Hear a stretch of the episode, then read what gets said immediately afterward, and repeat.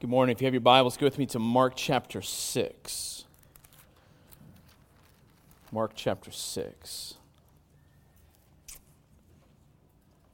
We tend to uh, preach verse by verse through books of the Bible, and we've been in for, to address what is the gospel in, in every sermon that we preach. And I believe that good preaching, no matter what passage you're in, is going to address the gospel.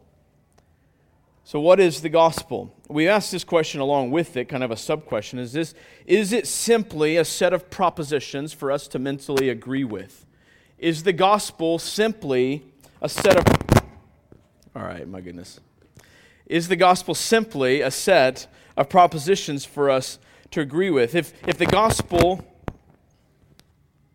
becomes nothing more, if the gospel is nothing more than a set of propositions, to be mentally agreed with or agreed to, then I was reminded this week as someone sent me uh, a video of John Piper. It was, it was very uh, apropos for this moment, where he reminds us that if we don't understand and preach the gospel rightly, preach the gospel well, and, and particularly how we relate to the gospel, and more on that in a bit, then we'll not have the necessary fertile soil to grow the rest of the Christian life from.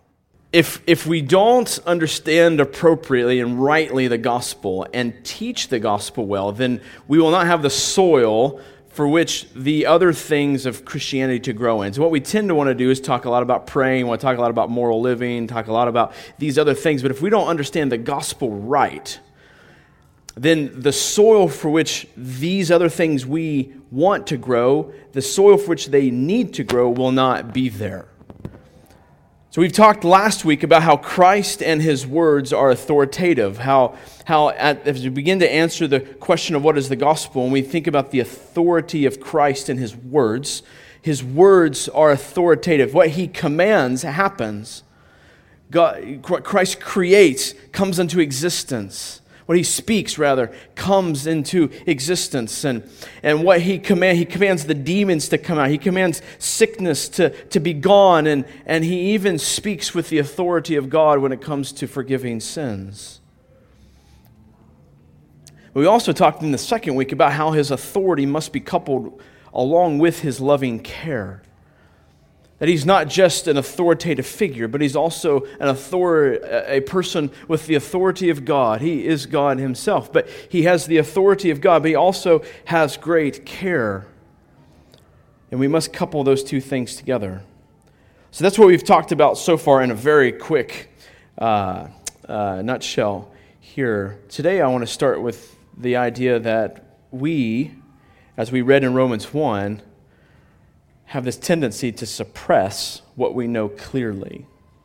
All humanity has this innate tendency and proclivity to suppress what we know clearly, namely our uncleanness.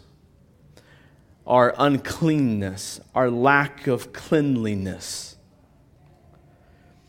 And you say, well, but, but I'm hard on myself. I understand my uncleanness. Uh, just, just hang with me for a few minutes. Ever since the garden, men and women know without a doubt that they are unclean. This is why Adam and Eve go to hide. It's why they hide from each other. It's why they hide from God. It's why they use fig leaves to cover themselves because they now are aware of this uncleanness that has come into this world and has riddled their entire lives, has tainted everything they say, do, think, feel. The entire existence now is touched by this reality of uncleanness. They know that they stand guilty before God. They know that they have shame. And then, according to Romans 1, then humanity goes on to suppress this reality, to, to push it away or to escape from it, to, to hide from it, to, to make it less than what it is. But everyone has a sense of dirtiness a sense of uncleanness. The mother, after talking, or the father even, after talking to their child in a poor manner, recognizes their uncleanness. the husband and wife trying to experience intimacy, understand, and recognize a measure of their uncleanness, the thoughts of selfishness that pervade our mind, uncleanness. And the question for us today is this How do we deal with our uncleanness? How do we deal with our uncleanness? We're going to be in Mark chapter 7 and Mark 10 both today. I'm going to read to you just a few selected verses. Really, the passage for today, uh, the first part is Mark 7, verses 1 through 30. I'm going to read to you just a few select verses for sake of time. But in verse 7 of chapter 7, says this Now, when the Pharisees gathered to him, or to Christ, that is, with some of the scribes who had come from Jerusalem, they saw that some of Jesus' disciples ate with hands that were defiled, that is, unwashed. Then go into verse 9. And he said to them, Jesus speaking to them, You have a fine way of rejecting the commandment of God in order to establish your tradition. And then move with me to verse 14. And he called the people to him, Jesus called the people to him again and said to them, Hear me, all of you, and understand. There is nothing outside a person that by going into him can defile him. But the things that come out of a person are what defile him. I want to pray. Father, may we see clearly your word this morning. May, may I speak clearly. But may anything that I say that is not true, representing, representing you well, may it be stricken from our minds. But Father, may the things of your word that are spoken today, may they infiltrate deeply into our hearts. Father, for your glory and our good. In Jesus' name, amen. The first thing I want you to see is this is that legalism leads to death. Legalism leads to death. Now, we we talk as a church a lot about legalism. Uh, I think it's important for probably most churches to talk about legalism. Legalism is not just something in the church, it is anything apart from the gospel. So you don't have to go to church to be taught legalism, although churches do a very good job of teaching legalism. But legalism leads to death. When we go, uh, every couple years, I go to a conference called Together for the Gospel. And they have on their page of beliefs and what we, you know, and then we usually have some video stuff on these things. And, and they always have what they affirm and what they deny. They always have an affirmation and also a denial. They call them our affirmations and our denials. Because both are important when it comes to understanding a concept. It's important to understand, uh, it's important to have when you're understanding a person or situation? What, what do we affirm and, and what are we denying? You know, in, in, our culture, eh, particularly church culture, there's, there's become this consistent tone of, of this phrase all we ever do is tell the world what we are against. All we ever do is tell the world what we are against as a church. And, and I, that's probably a fair critique. I think we, we do tend to do that a lot. But the funny thing is, is we don't really do a good job of that either like actually defining what we are supposed to be against, and more on that in a bit. But you can't really know a person or know a concept fully by just knowing what they are, just knowing what they're for. We also must know what they're against and what we're denying as well. And the same is true for the gospel. If we're going to understand what the gospel is, we must also understand what the gospel is not legalism leads to death. The gospel is not legalism. Here, in this point in the passage, in Mark, Mark's recounting of Jesus' life and ministry, we become more thoroughly acquainted with the Pharisees. Right? Throughout much of Jesus' ministry, the Pharisees come to challenge Christ. We are probably very familiar with these, sto- these stories. Now, it's common for us to only think poorly about these men. But the reality is this if these men were around today, you might just like them. Like what Dr. Akin said, Dr. Danny Akin, he said this A Pharisee in the first century was not scorned as a legalist. No. He was looked up to as a model citizen and a person of piety and religion. We can be deceived, captured, and enslaved by the deadly lure of legalism. Tragically, those who have been raised in the church are the most susceptible to this deception.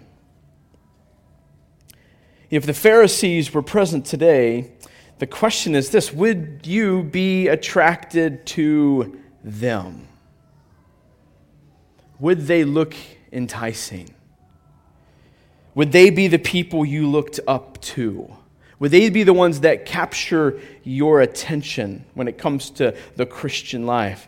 I mean, they're the ones that have it all together, right? That the bowl on the outside looks polished and clean. I mean, they're the ones that are closest to God, right? They're the ones who have the ear of God. They're, they're the ones that have it together. So the, the question is if the Pharisees were here today, would you be enticed by them? I mean, again, their, their lives look squeaky clean, right? I mean, shouldn't they be the ones that are elders, deacons, leaders in the church? I mean, uh, here, uh, aren't they the ones dealing with their uncleanness the best? I, mean, it appears that way, right? The bowl is clean. And, and that's what we strive for, right? We, we want the bowl on the outside to be seen as clean. So, would you be enticed? Would, would you fall for it? Even, even in a church like ours that doesn't feel legalistic, right? We don't wear suits demand ladies wear skirts or sit in pews surrounded by stained glass and sing with the piano and organ from a hymnal. Not that those things are necessarily legalistic, but they could be. But even in a church like ours that doesn't feel that way, could you still be enticed by legalism here? Legalism looks attractive. It looks enticing. But in the end, it's deadly. So let's talk for a few moments about what is legalism from this passage as Christ is drawing out for our attention. I want you to notice three things from this passage concerning legalism. Legalism has everything to do with how, this is not the first of the three for the record, this is another side thought. Legalism has everything to do with how you deal with your uncleanness. Okay? The first is this legalists make their standards to be God's standards. Legalists make their standards to be God's standards. They write their own standards. You know, interestingly, they're able to also keep all the standards that they hold.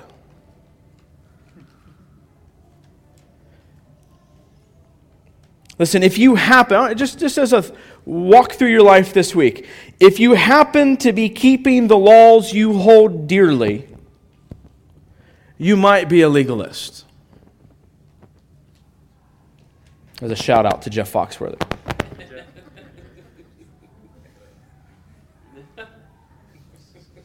Mark's, Mark 7, verse 8, Jesus says this You leave the commandment of God and hold to the tradition of men. Here's what happens we leave the commands of God largely, I think, because it takes abiding in Christ to actually apply and do and live the commands of God. Jesus says, right, apart from me, you can do nothing. So, what we do is we take man's standards, women's standards, and transform them into laws. I'll give you one of old that is still infecting the church today.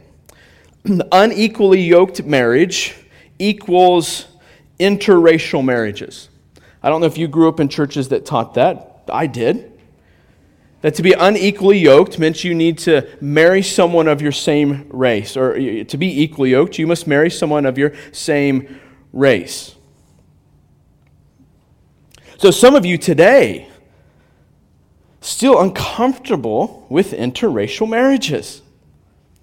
What's happened? We've, we've departed from the command of God and embraced a tradition of man as though it was the commands of God.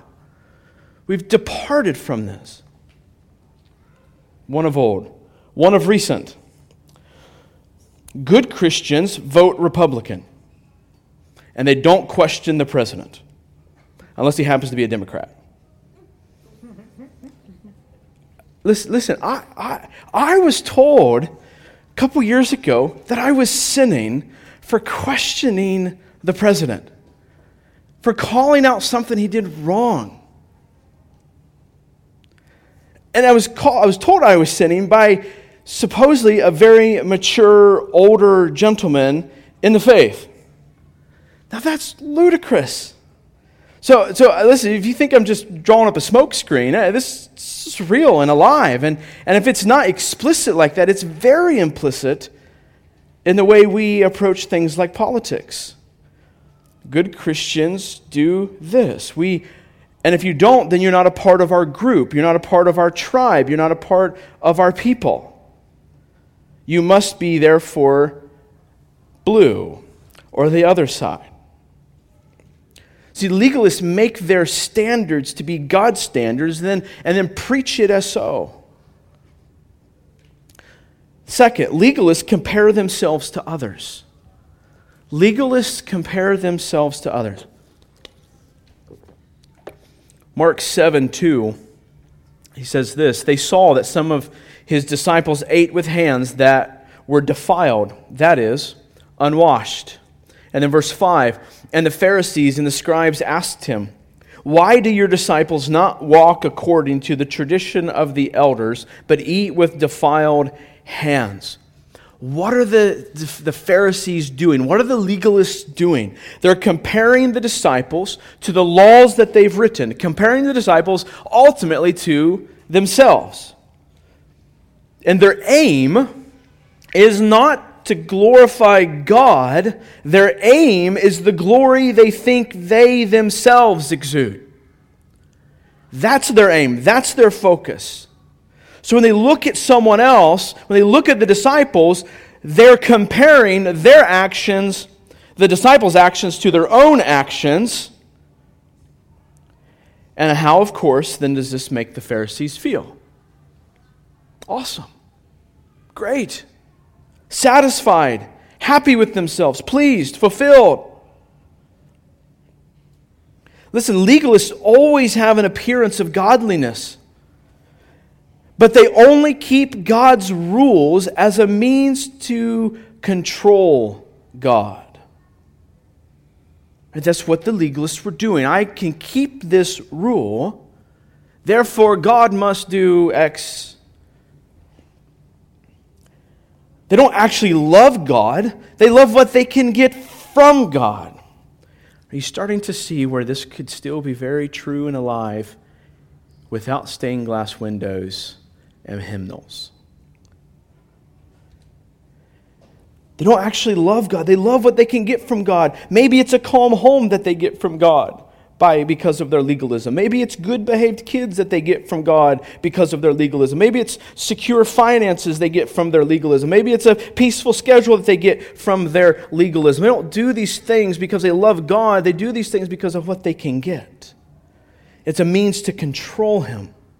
Listen, some of us have very clean, squeaky lives, prim and proper, house in order, church attendance in great. We don't say cuss words, but we know deep down that we struggle to love God. We just happen to love the things that the squeaky queen, clean life can get us. Always looking, always comparing. Well, I am in a better place than this person. You know, the fruit of these beliefs this, at least in part self imposed bondage, spiritual superiority, and self righteousness. Self imposed bondage, spiritual superiority, and self righteousness. Look this week and see where those things are true. Third, legalists boasts, boast in behavioral superiority. Legalists boast in behavioral superiority. I, don't know if you do much counseling, um, uh, formal or informal. I, I do a good bit of both. And what's wonderful in this passage, you just watch how Jesus is such a counselor, such an incredible counselor. You know, a counselor's role, at least very fundamentally, is to expose the problem and lead to healing, just like a medical doctor's role is too.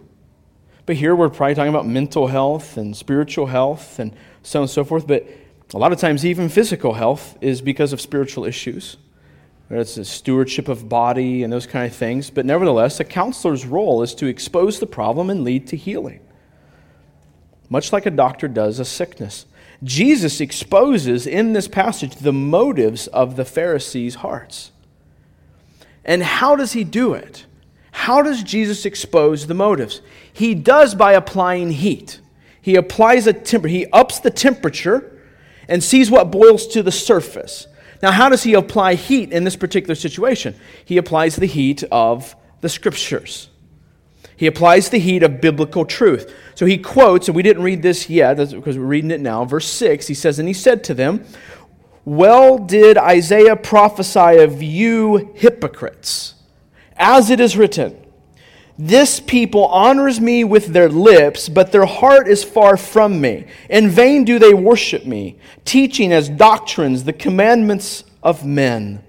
Then he adds, so, right, this is Jesus being the counselor in the moment. Then he adds in verse 14 and 15, and he called the people to him again and said to them, Hear me, all of you, and understand, there is nothing outside a person that by going into him can defile him, but the things that come out of a person are what defile him. And then verse 21, For from within, out of the heart of man, come evil thoughts, sexual immorality, theft, murder, adultery coveting, wickedness, deceit, sensuality, envy, slander, pride, foolishness. Verse 23 All these evil things come from within, and they defile a person. Now remember, now, uh, listen, listen to that last verse. Remember, later, what will the Pharisees do? They will lead a plot to murder Jesus. Which does what? Proves that what Jesus says right here is right, and that all of these things came from within. And they will find their fullest extent apart from God's restraining grace. Listen, the Pharisees were only able to keep up the facade for a time. They were only able to keep up the polished outside of the bowl for a season. And then eventually it came out. So the legalist believes if he can just change the outward behaviors, then we can change everything. We can change the world even. It's how they deal with their uncleanness.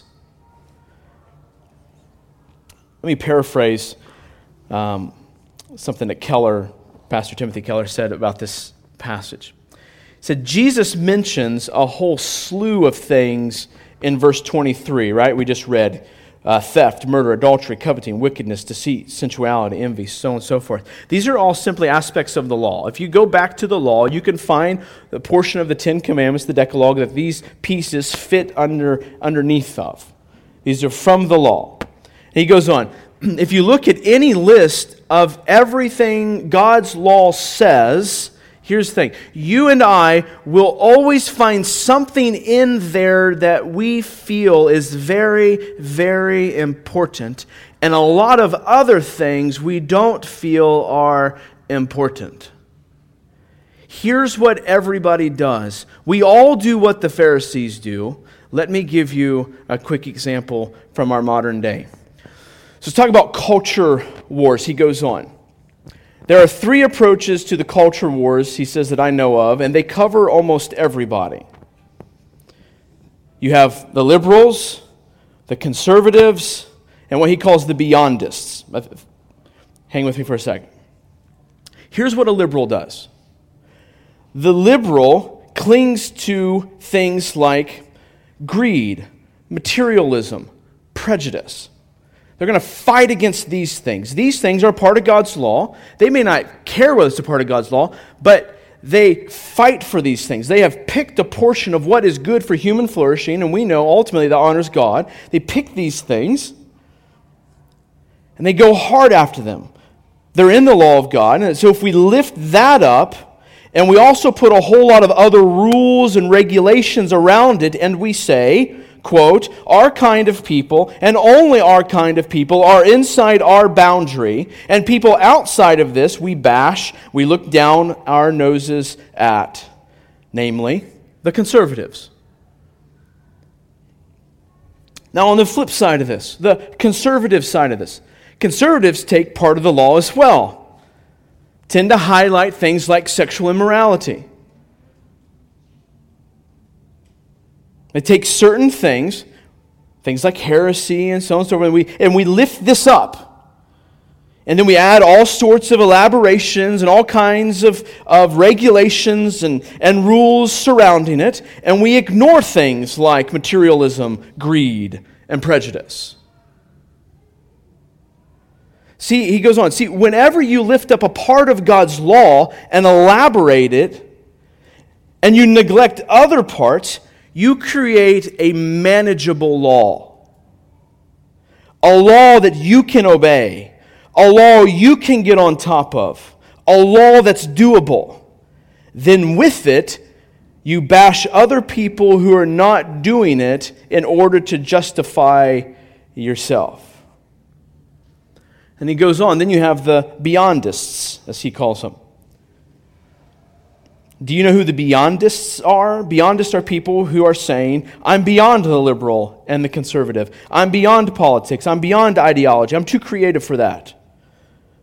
And of course, what you're doing is looking down your nose at those other two groups, which is what you have to do in order to deal with your uncleanness. It's a way of washing ourselves, it's a way of dealing with our uncleanness. Jesus says, You do many things like that. We all do it, and we're desperately trying, but it doesn't work. These things don't work. We can keep all these things clean. We can pick a portion of the law to the neglect of another portion of the law, and we can feel clean for a moment, but the problem is, is that it doesn't work. That's the point of his last verse there in 23 all these evil things come from within. Those things defile a person. So you can keep this portion of the law, you can keep this portion of the law, you can neglect this portion of the law. The point is, Jesus saying, is that your heart is evil. These things come from within. The reality is is that legalism can never deal with our uncleanness. It is of effort and futility.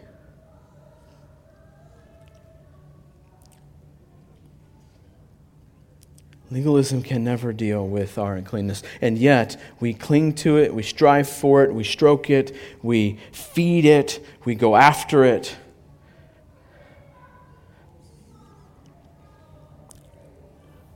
Let's go to Mark chapter 7, verse 24. I'm thankful that this passage does not start, stop there. Verse 24 And Jesus entered a house and did not want anyone to know, and yet he could not be hidden. But immediately a woman whose little daughter had, had an unclean spirit heard of him and came and fell down at his feet. Now the woman was a Gentile a Syrophoenician by birth. And she begged him to cast the demon out of her daughter. And he said to her, Let the children be fed first, for it is not right to take the children's bread and throw it to the dogs. But she answered him, Yes, Lord. Yet even the dogs under the table eat the children's crumbs. And he said to her, For this statement, you may go your way. The demon has left your daughter. And she went home and found the child lying in bed and the demon gone. The second thing I want you to see is that grace leads to life. Grace leads to life. Grace exposes death, and grace leads to life. Grace leads to life. Let me define grace for our purposes this morning unmerited divine assistance given to humans. God's kind disposition and act towards humans. Unmerited divine assistance given to humans. Now, we can live in light of this grace and be gracious people as well, but for our purposes here, unmerited divine assistance given to humans. Now, when we tend to think of grace, we might, sh- in a very short, pithy statement, say un- unmerited favor. But when we come to functionally live out grace, we tend to define it the way our culture defines grace. Grace is affirming the goodness in me. Grace is overlooking the things that you don't like about me. You should be gracious to me, right? You should overlook the things that annoy you.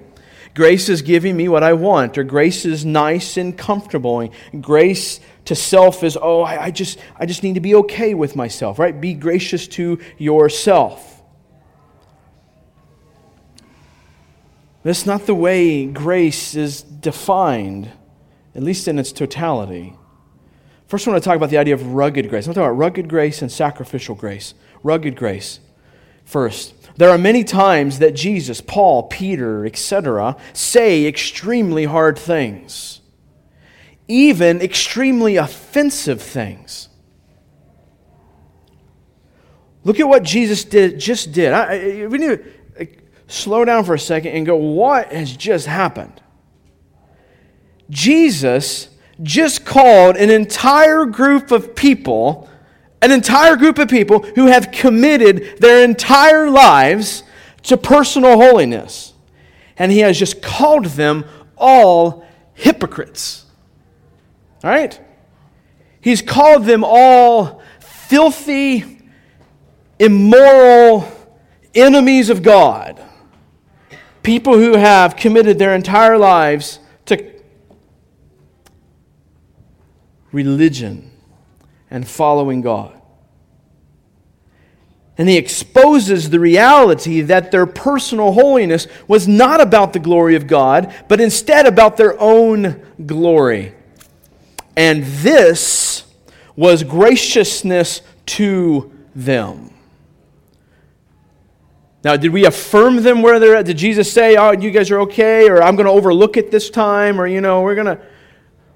No, what Jesus shows them, I, I want to call rugged grace. It's not the grace of rest or the grace of relief, but rugged grace. A willingness to say what was best for them to hear, whether they were going to like it or not. Now we come to Mark 7, verse 24. And let's talk about this phrase of dogs.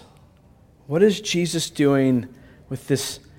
Uh, it's not good for me to feed the dogs when I need to feed them. Listen, dogs was a, was a racist title given to the Gentiles by the Jews. It was meant to convey the idea of the most despicable, insolent, and miserable of creatures. You dogs. Now we know from passages like Romans 1:16 that Jesus came first to the Jews and then to the Gentiles. But what's interesting is even here Jesus just left the Pharisees, just left from engaging showing rugged grace to the Jews and then now he goes to the Gentiles, but yet he's supposed to be coming to the Jews first and not to the Gentiles and and that comes later, right? That's supposed to be Paul's ministry. But, but now Jesus comes and he goes to the Syrophoenician woman and Jesus' words are hard. Like Jesus' words are not, they're not, they're not these soft, gentle words just quite yet. He says to her, in Mark 27, 7, verse 27, he says to her, Let the children be fed first, for it is not right to take the children's bread and throw it to the dogs. Now, if you study the Greek, the, the word here that Jesus used for dog is not the exact same word used for dog in the degrading sense. He uses a different word, even though it still means dog, but it's a different word. It was a word that referred to a small, clean dog meant for keeping in the house. So he uses a different word, but he acknowledges the, the brokenness of the situation. He acknowledges the, the tension, the racial tension. He, by referring to her still as a dog, but he uses a different word. He's referring to her Gentileness while not degrading her imago Dei in a sense. You see, Jesus must first, like this is part of his faithfulness to God's plan, he must first come to restore the tribes of Jacob and then be a light to the nations. This is not something that Jesus can just do away with, but it's part of God's plan and part of God's faithfulness, and Jesus is glad to do it. What Jesus is saying, let Israel receive the gospel first. It would not be right for me to give it to you first. So, Jesus, what does he do? He applies the heat of the scriptures to her life. Now, he just applied the heat of the scriptures to the Pharisees' lives, and what came out? Right? Legalism. Now he applies the hard truth of the scriptures to the Syrophoenician woman. And how does she respond? Verse 28 But she answered him, Yes, Lord, yet even the dogs under the table eat the children's crumbs. I don't know if you catch the, the significance of what she says. She says two, she's saying two really important things here. The first is this is that at the table of grace, it is so bountiful and plentiful that there is plenty for both the Jews and the Gentiles to eat. She's saying the crumbs, there, there's leftovers at the table. That the gospel, that, that faith in God, Jesus, I, I yes, I, I get it. You came to save them first, but I know because of who you are, there's enough. The second thing is that she, in her humility, approaches saying this phrase just a crumb. Just a crumb. That's all I need is a crumb. Just toss me a crumb. That will be enough for me. That's all I'm asking for. Just a crumb will save me. Right? Think the, the man who's paralyzed, if we can just get Jesus down the roof, just close enough to Jesus. If the woman who says, if I can just touch the hem of his garment. This woman says here, if I could just have a crumb. You see, she came asking, and Jesus applied the heat of the scriptures to her life, just like he did the Pharisees. Hard, rugged, gracious truth. With the Pharisees, legalism, hatred, defensiveness, anger, and eventually murder. But what comes out in the Syrophoenician woman? humble faith. She didn't tuck her tail and walk away. She didn't get defensive. She didn't claim to be a victim. She didn't attack Jesus. She didn't justify her sin. Instead, she says to him, I have enough faith. I believe that if I could just have a crumb, it would save my daughter's life. How does Jesus respond to her? Verse 29 And he said to her, For this statement, for this statement, you may go your way. The demon has left your daughter. And she went home and found the child lying in bed and the demon gone. Jesus' rugged grace revealed her astonishing faith. In this case, it reveals their astonishing legalism. In this case, it reveals her astonishing faith. Here, you bunch of hypocrites. Here, the gospel has come to the Jews first, and you're a Gentile. Hatred, faith, grace of Christ reveals the death over here and life over here. In fact, if we want to begin to experience Jesus' grace, we need faith like this woman. Quote, willing to see ourselves as undeserving outsiders, longing for a morsel from the king's table. Rugged, rugged grace reveals the more we understand the depths of our sin, the more we see how much we need our Savior. And rugged grace leads us to speak the truth then in love and humility as well.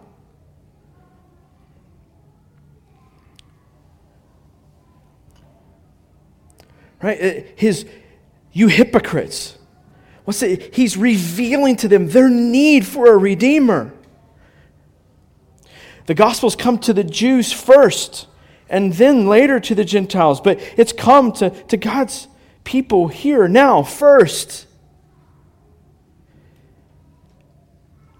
Recognizing, speaking, revealing her need yet for a Savior.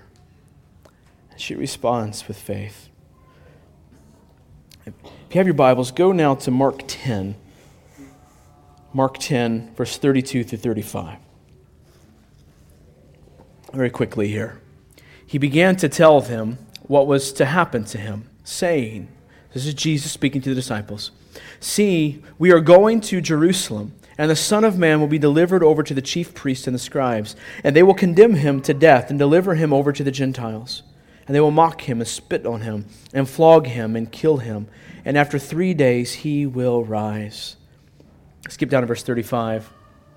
And James and John, the sons of Zebedee, came up to him and said to him, Teacher, we want you to do for us whatever we ask of you.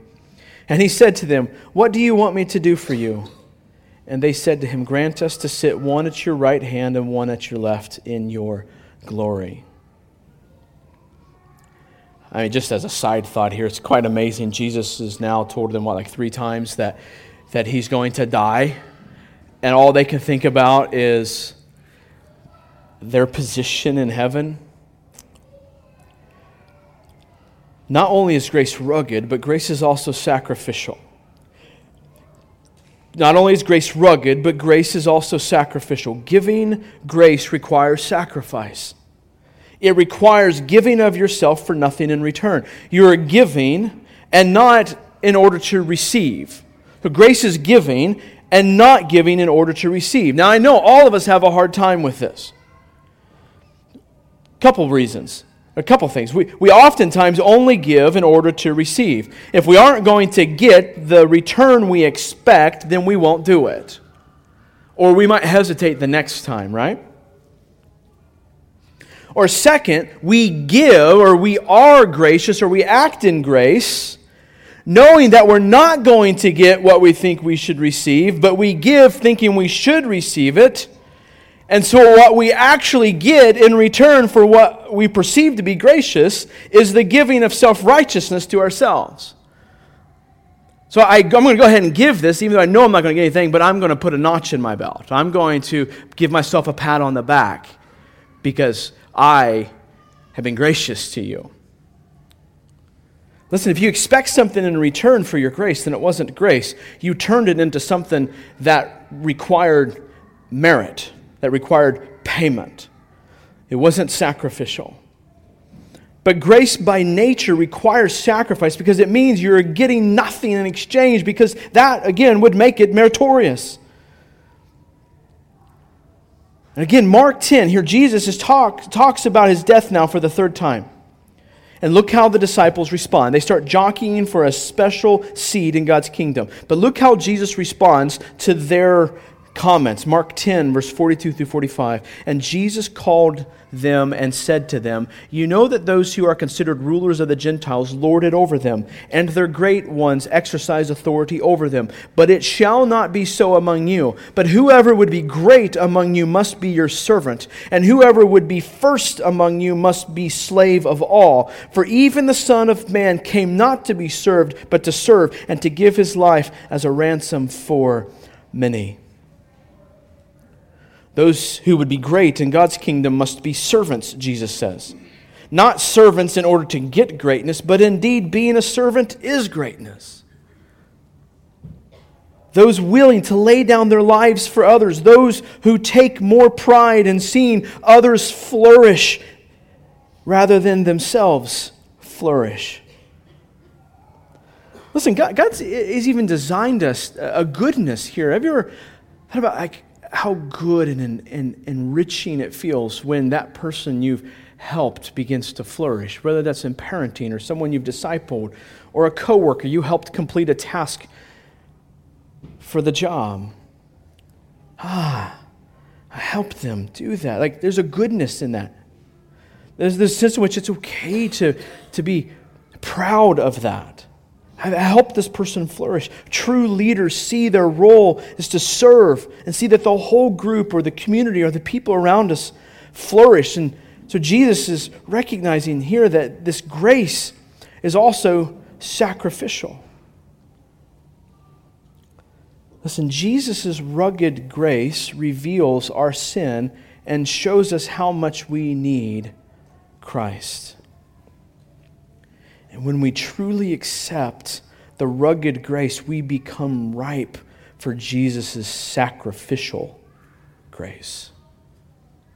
Right? When, when we see God's rugged grace, Him applying the heat and showing us our brokenness and need for a Savior, and by His grace we begin to see that and accept that, then it makes us ripe for his sacrificial grace, where he would come to this earth and serve us by dying on the cross for us. The cross, the sacrificial grace of the cross, will mean so much more to us when we see and believe and understand and experience the rugged grace of Christ. Listen, rugged and sacrificial grace also teach us how to deal with each other.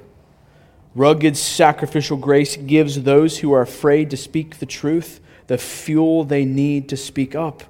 And those who struggle to hold their tongues, rugged sacrificial grace gives them the fuel to hold back.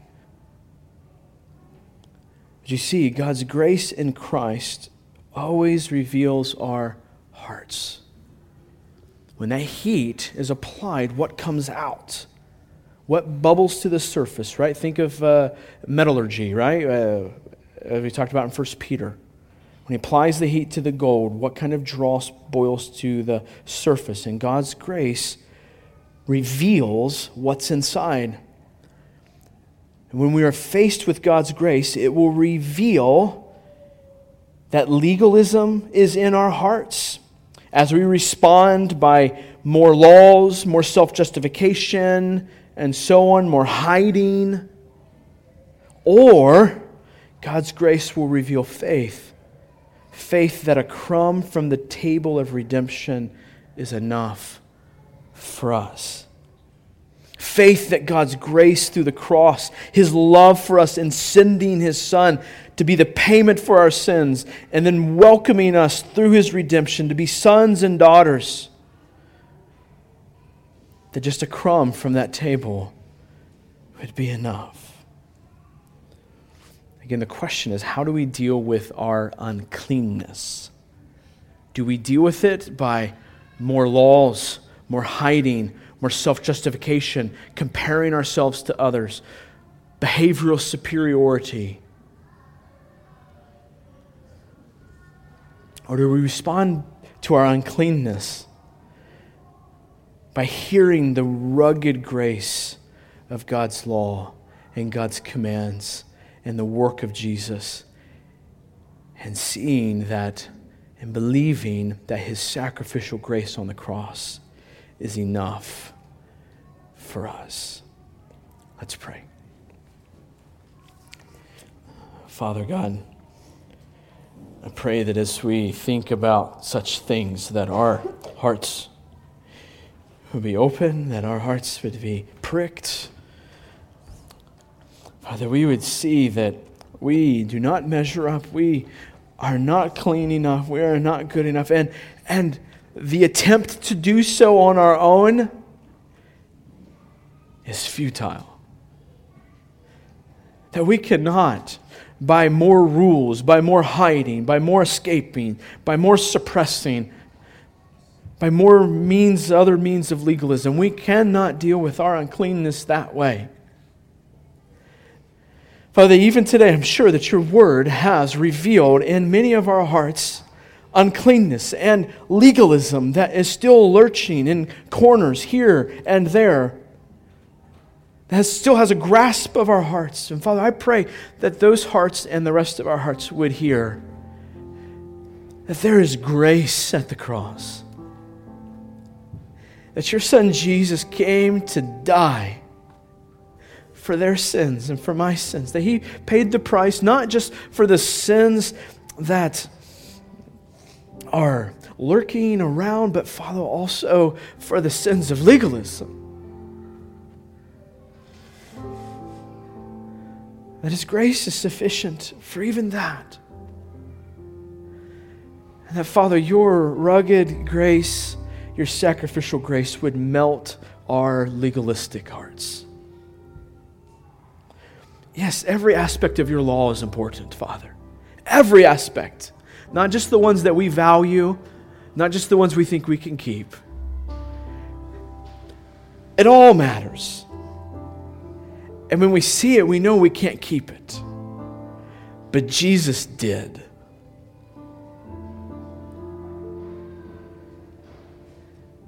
Let us cling to the cross, to the grace of the cross. Let us run to the cross in confession and faith, believing that there is no condemnation for those who are found in Christ Jesus. Father, thank you for your word this morning. Father, I pray that you're glorified in our thoughts and our actions this morning. It's in your son's name we pray. Amen. Amen. Would you guys stand with me?